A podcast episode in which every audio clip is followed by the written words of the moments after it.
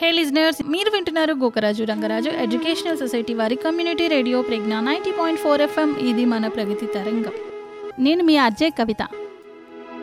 ఇప్పుడు మనం వినేద్దాం సామాజిక సాంస్కృతిక విషయాలపై అవగాహన కలిగించే కార్యక్రమం తరంగిణి. ఈనాటి మన తరంగిణి కార్యక్రమంలో మెనోపాజ్ అసలు మెనోపాజ్ అంటే ఏమిటి? అది ఎలా వస్తుంది? దానికి తీసుకోవాల్సిన జాగ్రత్తలు ఏంటో ఈరోజు మన తరంగిణి కార్యక్రమంలో తెలుసుకుందాం అనుకున్నాం కదా? ఇక లేట్ చేయకుండా మన ప్రోగ్రామ్ని మొదలు పెట్టేద్దాం. వింటూనే ఉండండి Pragna ninety point four FM. ప్రతి స్త్రీ జీవితంలో నలభై ఐదు నుంచి యాభై సంవత్సరాల వయసు వరుస నెలల్లో రాగానే మెనోపా సమస్య మొదలైంది అని అంటూ ఉంటారు. ఇది శాశ్వతమైన సహజమైన మార్పు. ఇది ఒక జబ్బు కాదు ఇది ఒక దశ. మన దేశంలో ఏటా పది మిలియన్ల మంది మెనోపాస్ దశకు చేరుకుంటున్నారు. సాధారణంగా ఒక కుటుంబాన్ని తీసుకుంటే ఆ కుటుంబంలో పెద్దవాళ్ళైన స్త్రీలకి ఏ వయస్సులో బహిష్టులు ఆగిపోతాయి? దాదాపు అదే వయసులో తర్వాత వాళ్ళకి కూడా ఆగిపోతూ ఉంటాయి. నలభై ఐదు నుంచి యాభై ఏళ్ళ మధ్యలో ఎప్పుడైనా ఆగిపోవచ్చు. నలభై ఏళ్ళకు ఆగిపోతే ప్రీమెచ్యూర్ మెనోపాజ్ అని అంటారు. చిన్న వయసులోనే కొంతమందికి గర్భాశయం తొలగిస్తూ ఉంటారు. అలా తొలగించిన వారికి కూడా తొందరగా అంటే తొలగించిన సంవత్సరానికే మెనోపాజ్ లక్షణాలు కనిపిస్తూ ఉంటాయి. అండాశయం నుంచి అండాలు విడుదల కాకపోవడం అందువలన హార్మోన్ అసమతుల్యత దెబ్బతింటూ ఉంటుంది వశిష్ఠులు ఆగిపోవడం జరుగుతుంది.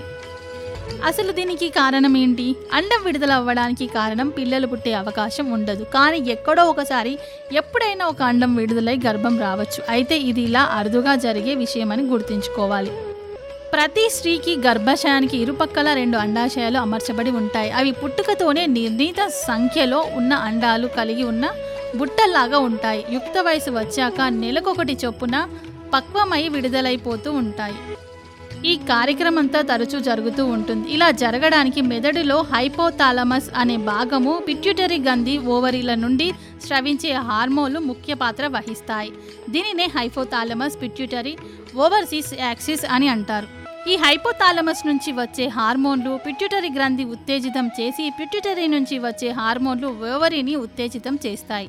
ఓవరీ నుండి అండంతో పాటు ఈస్ట్రోజన్ ప్రోస్టోజరిన్ అనే హార్మోన్లు విడుదలయ్యి గర్భాశయం మీద పనిచేస్తాయి. గర్భాశయంలో పిండం ఎదుగుదలకి కావలసిన మార్పులు జరిగేటట్టుగా చేస్తాయి.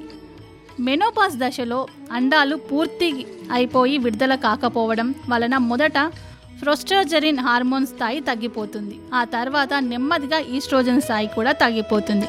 ఈ రెండింటి స్థాయి తగ్గడంతో పిట్యూటరీ నుంచి వచ్చే ఎఫ్ఎస్హెచ్ అనే హార్మోన్ స్థాయి పెరుగుతుంది. ఈ ఈస్ట్రోజన్ ఫెమనైజ్ హార్మోన్ అంటారు. ఇది తగ్గిపోవడం వలన స్త్రీలలో కొన్ని శారీరక రకమైన మానసిక రకమైన మార్పులు జరుగుతాయి. మెనోపాజ్ లక్షణాలకు ఇవే కారణం. ఇవి సూక్ష్మంగా మెనోపాజ్లో జరిగే హార్మోన్ల మార్పులు. జనరల్గా ఈ మెనోపాజ్లో కనబడే లక్షణాలు ఏంటంటే కొంతమందిలో బశిష్ఠులు హఠాత్తుగా ఆగిపోతూ ఉంటాయి. మరికొంతమందిలో క్రమేణా ఆగిపోతూ ఉంటాయి. బశిష్ఠకి బశిష్ఠకి మధ్య గ్యాప్ ఎక్కువగా ఉంటుంది. కొంతమందిలో అధిక రక్తస్రావం కనబడుతుంది. కొంతమందిలో రక్తస్రావం తక్కువగా ఉంటుంది. ఒక సంవత్సరం పాటు కనబడకుండా ఆగిపోతే మెనోపాజ్ వచ్చినట్టు భావించాలి. దీనికి రెండు మూడు సంవత్సరాల ముందు వెనుక పెరె పెరోమెనోపాజ్ల దశను భావించుకోవాలి. నలభై సంవత్సరాలకు ముందే వస్తే ప్రికారియస్ మెనోపాజ్ అని అంటారు. యాభై సంవత్సరాలు దాటినా రక్తస్రావం కనబడుతుంటే ఇది పరీక్షించుకోవాలి. ఇంతే ఇవే కాకుండా జనరల్గా తొందరగా అలసిపోవడం ఒళ్ళంతా వేడి ఆవిర్లు పట్టడం హార్ట్ ప్రెషర్ పెరగడం ఒళ్ళంతా చెమటలు పట్టడం రాత్రిళ్ళు నిద్రలో ఒళ్ళంతా చెమటలు పట్టి మెలకువ రావడం గుండె దడ నిద్ర పట్టకపోవడం మానసికమైన ఆందోళన చిరాకు కోపం డిప్రెషన్ కారణం లేకుండా ఏడుపు రావడం తలనొప్పులు ఇలాంటి లక్షణాలు జనరల్గా కనిపిస్తూ ఉంటాయి. ఇక శరీరంలో వచ్చే మార్పులు. స్థూలకాయం కణజాలు చిక్కుకుపోవడం ఈ మార్పుల వలన తొందరగా ఇన్ఫెక్షన్స్ వస్తాయి. జనన మార్గం పొడిబారడం వలన దూడిద మంట ఉండ మంట లాంటివి కనిపిస్తూ ఉంటాయి. జుట్టు రాలిపోవడం పలచబవడం ఇలాంటి లక్షణాలన్నీ కనిపిస్తూ ఉంటాయి.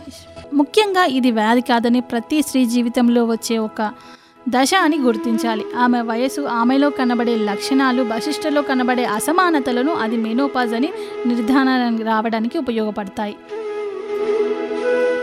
హార్మోన్ పరీక్షలు. పిట్యూటరీ హార్మోన్ స్థాయి పెరుగుతుంది. ఓవరియన్ హార్మోన్ల స్థాయి తగ్గుతుంది. జనరల్గా ఈ మేనోపాజ్ దశకు చేరిన స్త్రీలు చేయించవలసిన పరీక్షలు ఏంటంటే ప్రతి మహ మహిళ నలభై సంవత్సరాలు దాటాక గర్భాశయ క్యాన్సర్కి రొమ్ము క్యాన్సర్కి స్క్రీనింగ్ టెస్టులు చేయించుకోవాలి. పాప్ స్మియర్ టెస్ట్ చేయించుకోవాలి.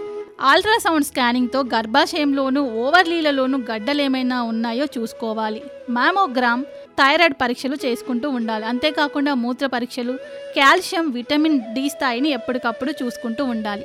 బీపీ షుగర్లు రెగ్యులర్గా చెక్ చేపించుకోవాలి. ఈ మేనోపాజ్ లక్షణాలు ఇలా ఉంటాయి. అయితే దీనికి ఎలాంటి చికిత్స తీసుకోవాలి? ఆహార నియమాలు పాటించడం క్రమం తప్పకుండా వ్యాయామం చేయడం మంచిది. ఈ లక్షణాల వలన కూడా బాధ ఎక్కువగా కనిపిస్తూ ఉంటుంది. ఆహార నియమాలు మితమైతే సమతుల ఆహారం అంటే ఆకుకూరలు తాజా పండ్లు సోయా ఉత్పత్తులు ఫ్లాక్స్ సీడ్స్ ఆహారంలో ఉండేటట్టు చూసుకోవాలి. ఒమేగా త్రీ ఫ్యాటీ యాసిడ్స్ లభించే ఆయిలీ ఫిష్ ఆహారంలో ఉండేటట్టు చూసుకుంటే మెనోపాజ్లో వచ్చే మానసిక సమస్యల నుంచి మనం అధిగమించవచ్చు. కెఫెన్ స్మోకింగ్ ఆల్కహాల్ మసాలాలు సమస్యలను ఎక్కువ చేస్తాయి కాబట్టి వాటికి దూరంగా ఉండాలి. సో ఇదండి. ఈరోజు మన తరంగిణి కార్యక్రమంలో మెనోపాజ్. అసలు అంటే ఏమిటి? అది ఎలా వస్తుందో? ఎలాంటి జాగ్రత్తలు తీసుకోవాలో తెలుసుకున్నాం కదా. ఇంతటితో ఈ కార్యక్రమాన్ని ముగిస్తూ వింటూనే ఉండండి Pragna ninety point four FM.